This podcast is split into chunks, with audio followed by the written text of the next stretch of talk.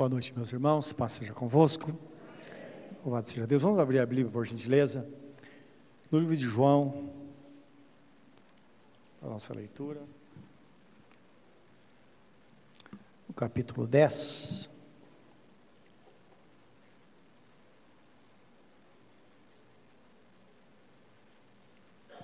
E lembrando todos os irmãos que na próxima quarta-feira vamos iniciar a campanha da semeadura, não é?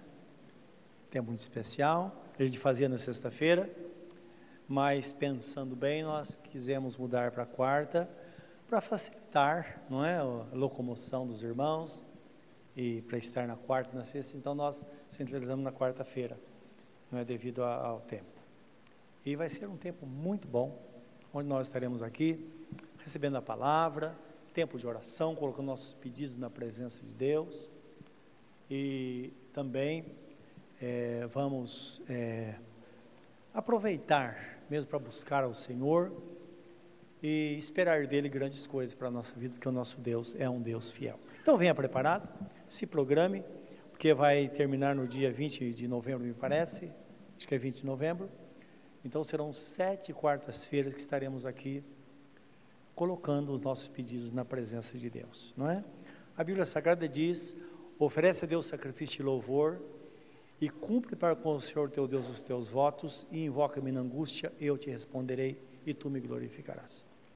Então, em cumprimento desta palavra, nós atrelamos aos nossos pedidos uma oferta missionária que a gente vai investir, fazemos todos os anos, não é? Principalmente na missão de evangelismo no Peru. Então, lá muitas pessoas estão sendo alcançadas e de uma forma extraordinária pela missão Terra Nova, são quatro pastores e irmãos que eles pregam a palavra de Deus por todos os lugares lá e têm alcançado muitas pessoas. Então lembra que Jesus Cristo certa vez ele disse: "Conquistai amigos com bens de origens terrenas, para que esses amigos os recebam nos tabernáculos eternos." Significa o que isso? Que nós contribuímos facilitando que essas pessoas conheçam a Jesus. E quando chegarmos no céu, nós vamos encontrar pessoas lá que nós nunca conhecemos antes. Mas certamente Jesus vai falar: está vendo esse peruano que está aqui? Ele se converteu porque você contribuiu, não é? Então, muitas vezes nós não podemos ir, mas nós contribuímos. E por muitas vezes ele tem insistido conosco, não é? E comigo principalmente, para que eu e o pastor Santos vá passar um tempo lá pregando a palavra e tal. E sempre eu digo a eles isso: olha, a gente até poderia ir, mas quanto vamos gastar de viagem, de estadia, tanta coisa? Então, ao invés de gastar, nós pegamos esse dinheiro enviamos, e lá eles pregam a palavra, não é? E lá tem muita dificuldade de locomoção, então o dinheiro que nós mandamos para lá tem sido muito bom. Eles compraram um caminhão, algum tempo atrás, caminhãozinho, não é? E compraram também uma, um pavilhão, uma tenda de de, de lona, então coloca sobre o caminhão e vai lá para os Andes afora pregar a palavra. É o meio que nós temos participado da salvação de muitas pessoas lá. Amém, meus amados? Então faça isso e tenha certeza, como Deus disse, cumpra os teus votos e depois deixa por minha conta. Claro que nós vamos receber muitas bênçãos de Deus também. Vamos orar, meus irmãos? Querido Deus, estamos diante da tua palavra e te louvamos grandemente porque tu estás aqui para nos abençoar. Meu Deus, te louvamos pelo vida do Carlos, que irmão Carlinhos, e pedimos que acelere a sua recuperação, Senhor, conforme a tua bondade. Irmão Maurício também, que passou por cirurgia. Que o Senhor abençoe de forma muito grande essas pessoas, junto com aqueles que, por quem nós oramos nesta noite. E aguardamos a tua palavra, que ela venha trazer graça ao nosso coração e despertar a nossa fé porque é pela fé que somos sustentados neste mundo tenebroso. Em meio a tantas tribulações, mas é a fé que nos sustenta, é a fé que nos conduz à vitória, é através dela que nós vivemos, Senhor. Senhor, e por ela é que nós somos sustentados e alimentados diariamente. Que assim seja na nossa vida, em nome de Jesus. Amém, Senhor. Amém. Diz assim a palavra em João 10, 9, 10 e 11 palavra de nosso Senhor Jesus Cristo. Eu sou a porta. Se alguém entrar por mim, será salvo. Entrará e sairá e achará pastagem, isto é, será sustentado. O ladrão vem somente para roubar, matar e destruir. Eu vim para que tenham vida e a tenham em abundância. Eu sou o bom pastor, o bom pastor dá a vida pelas ovelhas. Amém. Nesse caso, nós já sabemos que Jesus, o bom pastor, ele deu a vida por nós, não é? Porque é um fato consumado. Aqui ele está falando antes da sua partida, portanto, nós entendemos aqui que de fato ele deu a vida por nós, conforme nós já sabemos. Então ele deu a vida para a nossa salvação. E nós conhecemos bem o texto que fala em João 3, 16, 17, 18, que diz que Deus, o Pai, amou o mundo de tal maneira, Ele nos amou de tal maneira, que deu o seu único filho para que todo aquele que nele crê não pereça, mas tenha a vida eterna. Então, a, o propósito principal foi esse, não é? A salvação, a salvação completa e restrita, não somente nos dando a eternidade, mas é uma salvação também do presente. Ele cuidando de nós aqui e cuidando de fato da nossa vida. Não é? O pastor está falando do Carlinhos que, que sofreu esse acidente. Foi muito interessante que assim que ele foi socorrido, ele estava tudo preparado. Ele, o vizinho, levou para o hospital. Quando chegou no hospital, um dos nossos irmãos que trabalha no resgate do corpo de bombeiro estava chegando também com a ambulância e o socorreu, facilitou tudo porque estava perdendo sangue. Quando chega, o médico certo estava lá para cuidar dele. Sim, a Bíblia Sagrada fala que o nosso Deus é o Deus da provisão. Mas quando Deus, a Bíblia fala que Deus é o Deus da provisão, não que ele aconteça uma coisa, fala, opa, meu filho lá está sofrendo, deixa eu correr para socorrê-lo. Não. É o Deus que antevê o problema e já tem a provisão. Portanto, se algo está acontecendo na sua vida, creia que a solução já está aí. Porque Deus não permite que as coisas, temos surpresa, que aconteça algo e não há socorro. Não. A provisão está aí. O que aconteceu com Abraão quando ele ofereceu Isaac, não é? Que quando o anjo disse: Olha, Abraão, não faça isso, porque eu sei que você é fiel. E ele olha do lado, tinha um cordeiro preso, preso do chifre, e ele oferece o cordeiro em sacrifício. Quer dizer, o cordeiro já estava ali. Não foi algo que veio do nada, não. Algum pastor que foi pastorear naquela região, um, ovelha, um cordeiro se extraviou e ficou preso pelo chifre numa moita. E é claro, se ele tivesse, se o cordeiro ele tivesse colocado naquele momento, ele teria visto antes, teria feito barulho com a chegada dele para fazer o altar, para colocar a lenha, não. É provável que o cordeiro estava exausto, estava na, preso na moita, quando ele olha, o cordeiro estava lá, a provisão de Deus. Isto é, Deus antever o problema. Esse, isso é maravilhoso, só Deus pode fazer isso. É? Agora, a palavra nos diz que Deus enviou seu Filho ao mundo, não para que condenasse o mundo, mas que o mundo fosse salvo por ele. Então, precisamos entender, quando olhamos para Jesus, não olhamos para alguém que veio para condenar, mas sim para salvar, porque condenado a humanidade já estava. Então, ele veio para salvar. Isso faz que olhemos para Jesus com um olhar diferente. Podemos ver nele a misericórdia, a graça dele nos alcançando, não é? O cuidado dele para cada um de nós. E nós vemos na Bíblia Sagrada tantas vezes Jesus lamentando. Certa vez ele olha para Jerusalém e chorando ele diz: Jerusalém que mata os profetas e apedrejas a que a ti são enviados. Quantas vezes eu quis te ajuntar, como a galinha junta os pintinhos debaixo das asas, mas tu não quiseste. Então, o olhar dele é sempre misericordioso. Quando nós entendemos a disposição da nossa parte em buscá-lo, então vemos aí a combinação perfeita.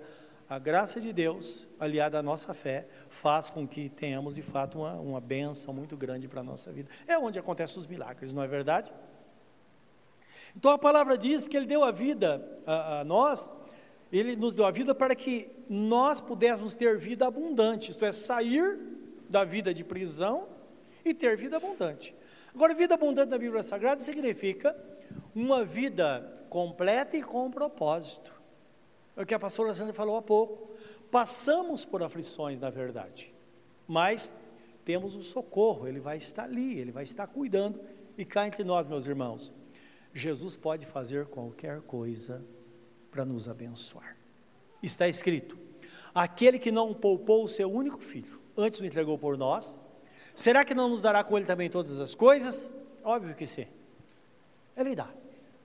E no decorrer da vida nós, nós experimentamos tantas coisas boas, socorro de Deus, socorro que só Ele de fato pode nos dar.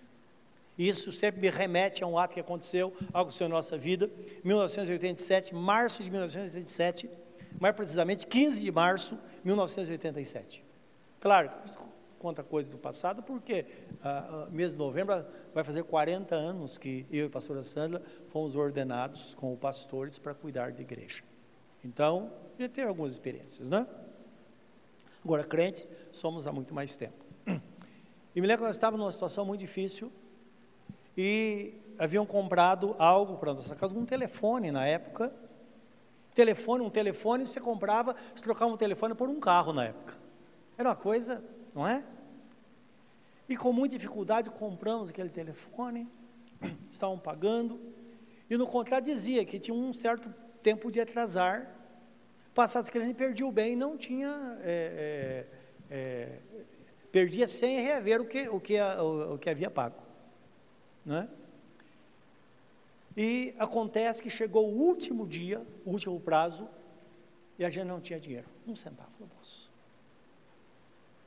E era, pagava uma pressão muito alta, e estava sem dinheiro. Sabe esse momento da nossa vida que não espera, quando o inevitável acontece?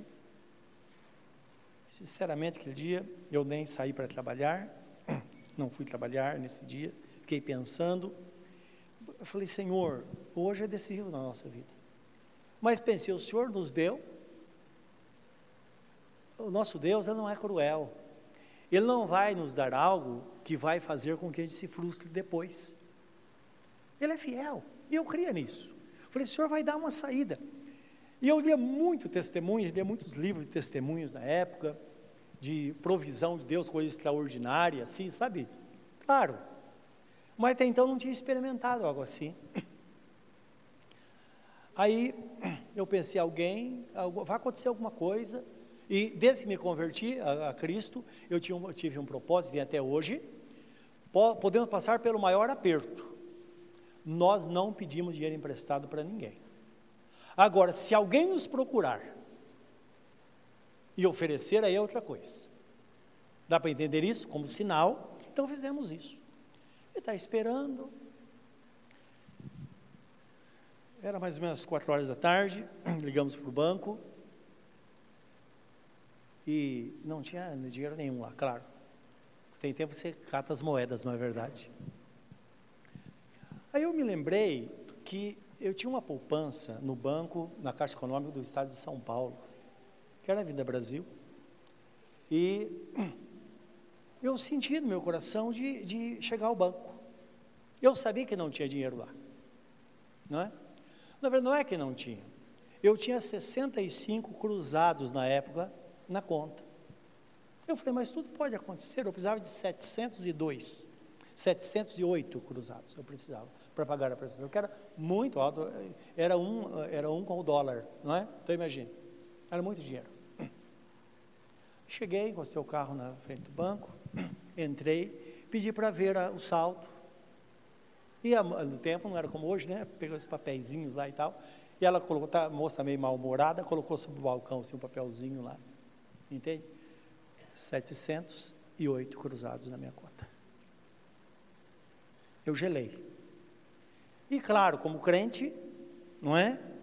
Eu questionei imediatamente, falei, olha, vê se tem alguma coisa errada. Ela falou, meu senhor, é o que está na sua conta. Falei, tá bom. Aí ainda pedi para sair, o banco estava fechando, já tinha fechado. Saí, peguei o carnê, entrei e paguei aquela conta. 15 de março de 1987, aquele telefone, mais tarde, foi usado para pagar quase um terço de uma casa que nós compramos. Dá para entender? Deus faz sim. Ele faz qualquer coisa, ele pode fazer. Então, você vê Pedro tirando uh, um peixe e tirando a moeda da, da boca do peixe para pagar imposto de duas pessoas, Jesus pode fazer sim. Então, esse é o Deus que nós queremos. E ora, nossa confiança tem que estar nele. E com toda a simplicidade possível. Então ele diz: Eu vim para que tenham vida e tenha em abundância. É claro.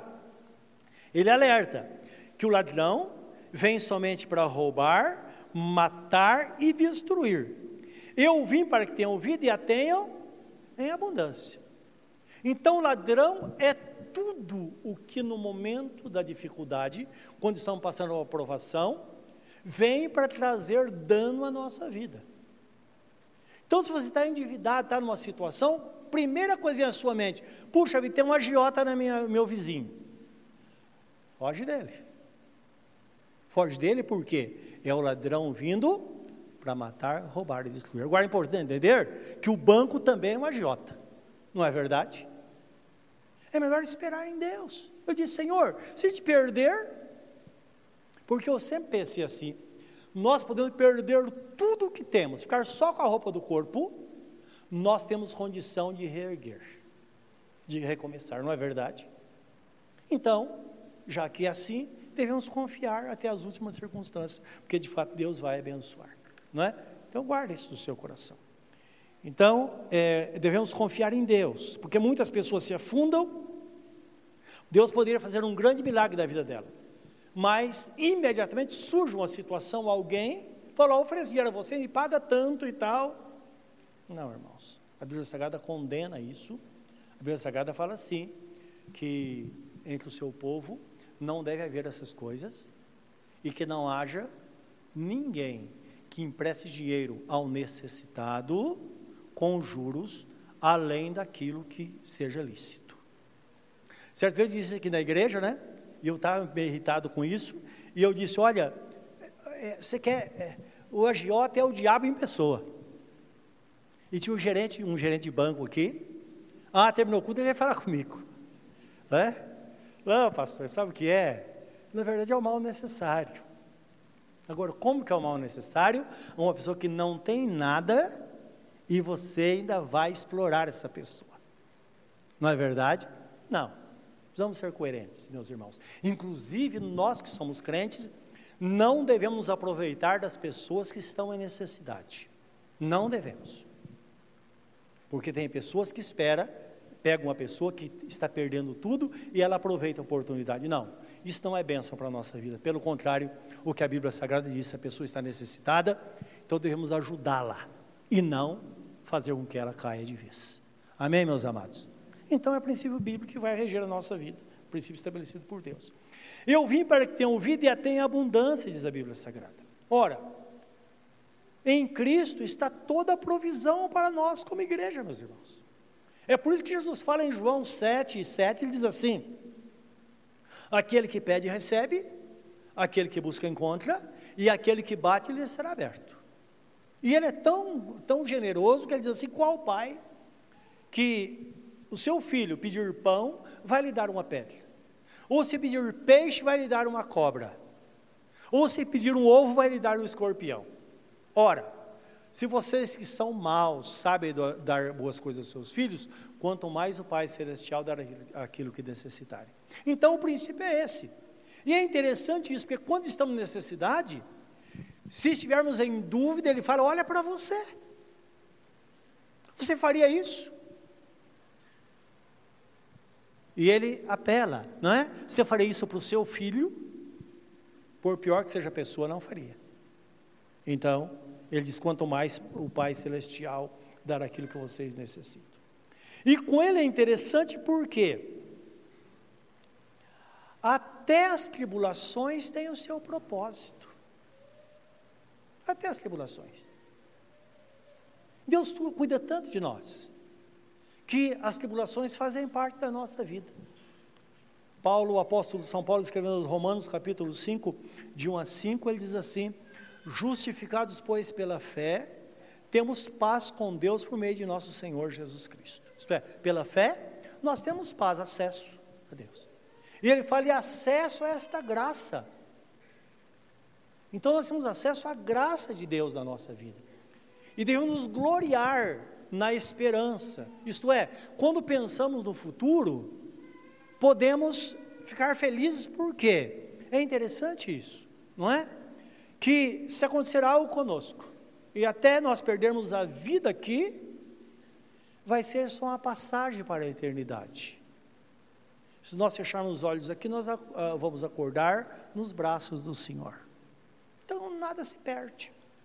Então devemos gloriar na esperança. Mas não somente nisso, devemos gloriar também nas, nas tribulações. Porque a tribulação, ela produz a paciência, ou a, ou, ou a perseverança. Perseverança e paciência são sinônimos aí, não é? Que a pessoa perseverante, ela caminha sem parar. E a paciência também. A paciência ela espera até a segunda ordem, como mostra o texto sagrado. E a paciência então produz a experiência. Ora, depois passamos por uma situação e Deus nos socorre, se surgir uma próxima situação, nós não teremos dificuldade de crer. Não é verdade? É muito interessante, e nós não, não nos preocupamos. E é maravilhoso isso. Maravilhoso você não se preocupar com nada. Saber que de fato seria um contrassenso Deus não socorrer por causa da fidelidade dele. Olha, ele vai socorrer. Como socorremos nosso filho, ele vai socorrer também, não é? Então, a, a, o que o texto mostra aqui é que de fato a paciência produz a experiência. E a experiência produz a esperança. Porque a esperança não é algo imediato. O imediato é fé. Esperança é algo além, às vezes a longo, a médio ou a longo prazo. E às vezes precisamos esperar até lá, não é? Então a paciência, ela produz a esperança. E diz que na esperança não há confusão, porque o amor de Deus é derramado em nossos corações pelo Espírito Santo. Então significa que no período de tribulação, ao invés de a tribulação nos afastar de Deus, ela nos aproxima mais de Deus. Não é verdade? Na tribulação nós oramos mais, nós buscamos mais de fato a Deus, não é? Na tribulação, nosso amor por Deus aumenta mais. E a palavra nos fala, João, na, na, na epístola, no capítulo 1 de João, capítulo 4, capítulo 4, ele fala assim, que o amor é, o, verdadeiro, o verdadeiro amor, ele lança fora todo medo. Então, quando nós temos relação com Deus, nós não temos medo do amanhã. Ele diz porque o medo, o medo faz com que não sejamos perfeitos no amor, não é? O, diz que o medo traz tormento. Então, o medo é aquela ansiedade que, de que algo vai acontecer. Mas nós sabemos que não vai acontecer. Mas aquela tribulação interna. Então diz que, o, que a ausência deste amor ela traz tormenta em nossa vida. Agora, a aproximação de Deus faz com que descansemos dele. Então nós vamos ter paz, sabendo que aquele que começou a obra em nós, ele é poderoso para terminá-la até o dia de nosso Senhor Jesus Cristo. Ora, é por isso que a Bíblia nos diz, livro de Romanos 8, 28, que de fato todas as coisas cooperam para o bem daqueles que amam a Deus, daqueles que são chamados segundo o seu propósito. Todas as coisas, pense em alguma coisa. Todas as coisas cooperam para o nosso bem. Todas. Todas. Então, eu costumo dizer que o conjunto das coisas, todas as coisas juntas, sempre vão contribuir para o nosso crescimento, para o nosso bem, porque de fato nós amamos a Deus. Jesus, ele deu a vida pelas suas ovelhas. Ele deu a vida por nós, na verdade, pecadores. Agora, tem uma, uma, uma expressão de Jesus no, no, em João 17, chamada oração sacerdotal de Jesus, que é uma oração intercessória. Então, imagine Jesus orando por nós. Ele está falando com o Pai a nosso favor. E eu queria que você lesse comigo. Coisa extraordinária, não é? A forma que ele fala com o Pai. Isso nos dá uma segurança muito grande. E é interessante porque se algum momento da nossa vida nós tivermos dúvida de que Deus nos ouve, isso não vai fazer diferença, basta nós confiarmos que Ele vai ouvir a oração de Jesus. É por isso que a pessoa, quando está às vezes numa situação difícil, alguma coisa acontece, ela fala: ah, não consigo nem orar. E eu falo: não precisa mesmo, não, não precisa orar não. Pensa, simplesmente. Confia que Deus está com você. Que Jesus já fez essa oração por nós. E além disso, ele move pessoas, é interessante isso, né? Ele move pessoas para orar por nós. Não seja aconteceu com você de perder o sono à noite, aí vem pessoas na sua mente, quando você não ora por essa pessoa, você não dorme.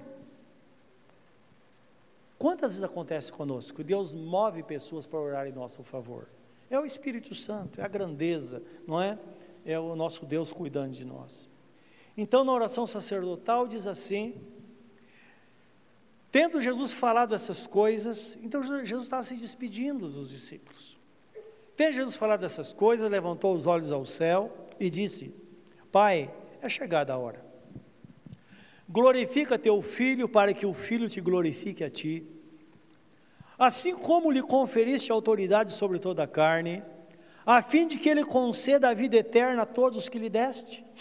E a vida eterna é esta que te conheço a ti só, o único Deus verdadeiro, ou te conheço a ti, o único Deus verdadeiro, e a Jesus Cristo a quem enviaste.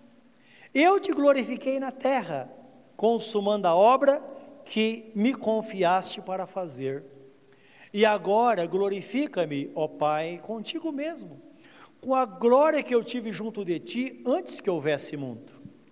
Manifestei o teu nome aos homens que me deste do mundo, eram teus, tu nos confiaste e eles têm guardado a tua palavra. Agora eles conhecem que todas as coisas que me tens dado provêm de ti, porque eu lhes tenho transmitido as palavras que me deste, e eles as receberam, e verdadeiramente conheceram que saí de ti, creram que tu me enviaste. É por eles que eu rogo. Não rogo pelo mundo, mas por aqueles que me deste, porque são teus. Ora, todas as coisas são tuas, e as tuas coisas são minhas, e neles eu sou glorificado. Já não estou no mundo, mas eles continuam no mundo, ao passo que eu vou para junto de ti. Pai Santo, guarda-os em teu nome, que me deste, para que eles sejam um, assim como nós. Quando eu estava com eles, guardava-os no teu nome, que me deste, e protegia-os, nenhum deles se perdeu, exceto o filho da perdição, para que se cumprissem as escrituras. Mas agora vou para junto de ti. Isto falo no mundo para que eles tenham o meu gozo completo em si mesmos. Eu lhes tenho dado a tua palavra e o mundo os odiou, porque eles não são do mundo, como também eu não sou. Não peço que os tires do mundo, e sim que os guardes do mal. Eles são, eles não são do mundo, como também eu não sou. Santifica-os na verdade, a tua palavra é a verdade. Assim como tu me enviaste ao mundo, também eu os enviei ao mundo. E a favor deles, eu me santifico a mim mesmo, para que eles também sejam santificados da verdade. Não rogo somente por estes, mas também por aqueles que vierem a crer em mim por intermédio da Sua palavra a fim de todos sejam um, e como és tu, ó Pai, em mim e eu em ti, também sejam eles em nós, para que o mundo creia que tu me enviaste. Eu lhes tenho transmitido a glória que me tens dado, para que sejam um como nós somos, eu neles e tu em mim, a fim de que sejam aperfei aperfeiçoados da unidade, para que o mundo conheça que tu me enviaste e os amaste, como também amaste a mim. Pai, a minha vontade é que onde eu estou estejam também comigo os que me deste, para que vejam a minha glória que me conferiste, porque me amaste antes da fundação do mundo. Pai justo, o mundo não te conheceu. Eu, porém, te conheci e também estes compreenderam que tu me enviaste. Eu lhes fiz conhecer o teu nome e ainda o farei conhecer, a fim de que o amor com que me amaste esteja neles e eu neles esteja. Amém.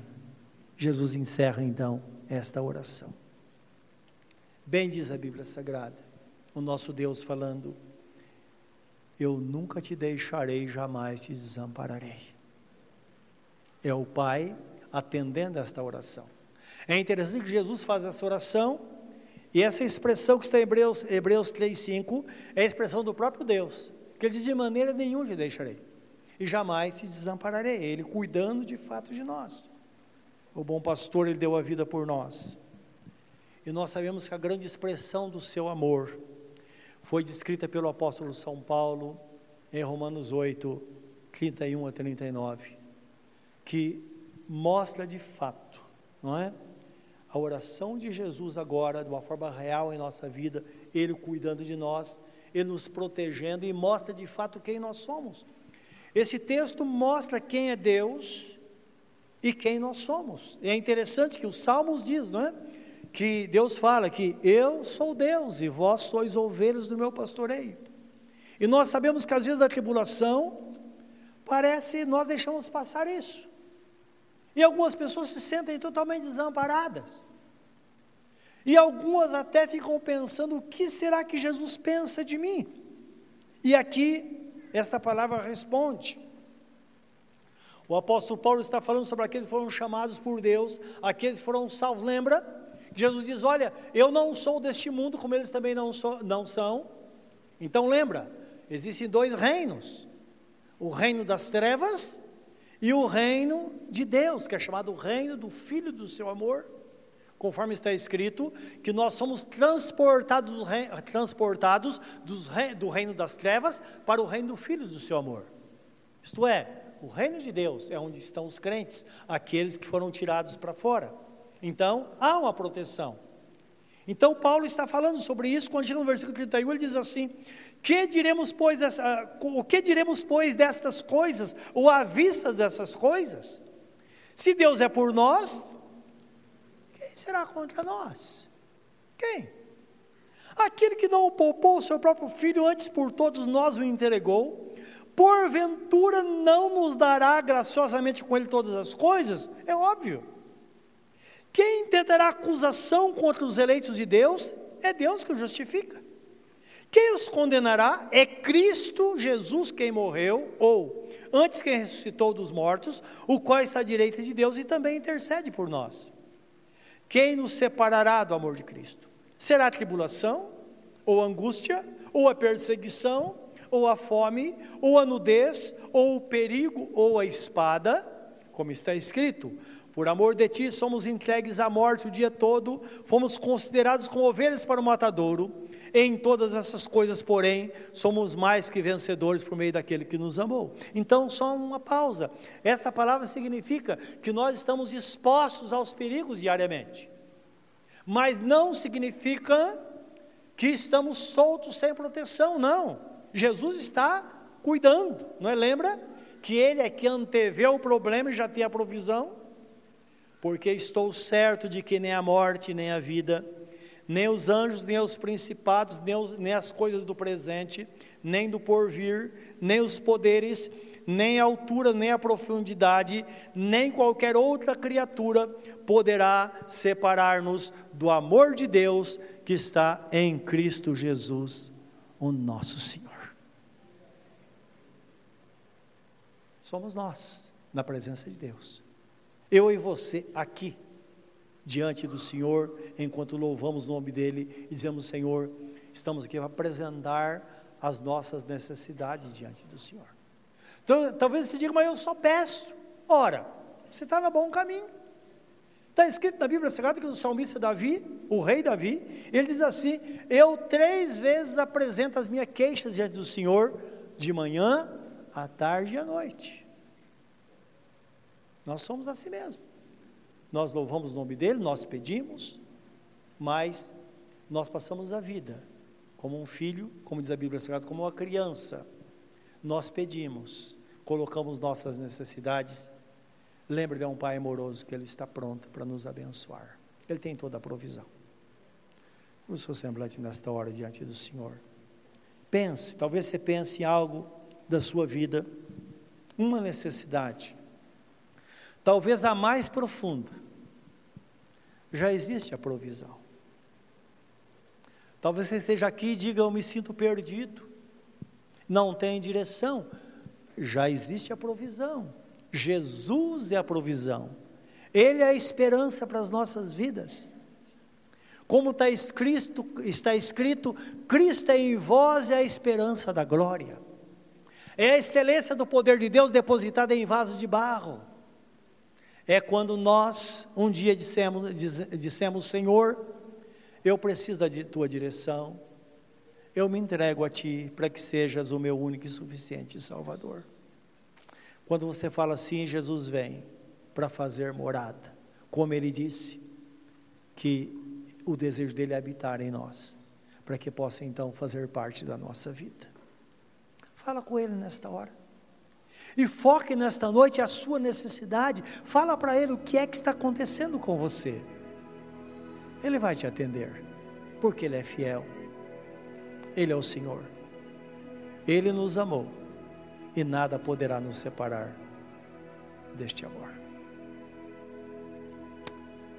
Querido Deus, aqui estamos na tua santa e poderosa presença. Viemos aqui para louvar o teu nome, para orar, para receber a unção com óleo. A tua palavra diz que a unção com óleo salva o doente, o Senhor o levantará, e até os pecados serão perdoados. Então nós vemos a dimensão da tua bênção. Por isso estamos aqui diante do Senhor. Com toda a simplicidade possível, Senhor, mas também com toda a sinceridade possível. É isso que nós somos. É quem o Senhor vê de fato no nosso coração agora. Qual criança que está diante do pai ou da mãe esperando o alimento, esperando a proteção, esperando a graça. Tu és a provisão, tudo está em Ti. E pedimos que nessa noite socorras, ó Deus, cada coração em particular. Socorras cada família. Meu Deus, Tu és poderoso para fazer além, além do que pedimos ou pensamos. Segundo a eficácia, eficácia o Teu poder que está em nós. Quando o Senhor fala, se o Senhor der uma palavra de ordem, basta uma palavra como tu disseste ao profeta, diz esses ossos, ossos secos, assim diz o Senhor. E olha o que aconteceu. Meu Deus, basta um toque do Senhor nesta noite. E que a tua resposta, ó Deus, seja em resposta à oração desta pessoa que está clamando a Ti, está falando contigo. Talvez algo simples demais, mas está perturbando.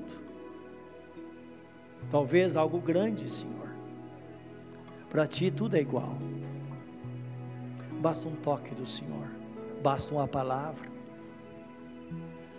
Aquele irmão ou irmã que deixou um problemão em casa, que ao chegar lá ele possa perceber que o problema já se foi, que ele se desvaneceu, a resposta já aconteceu. Meu Deus Todo-Poderoso. Alguns esperam resolver um grande problema amanhã, mas eu sei que o Senhor irá à frente para abrir os caminhos, para mudar as situações, em resposta ao clamor do teu filho. Meu Deus, nós sabemos que é a fé. Bem disse o Senhor, se tiverdes fé, como um grão de mostarda, direis este monte: arranca-te e precipita-te no mar, e assim será feito tudo será feito. Basta somente nós crermos no nosso coração e não duvidarmos do que nós falamos. Nós oramos com fé, Senhor, nesta certeza nesta noite.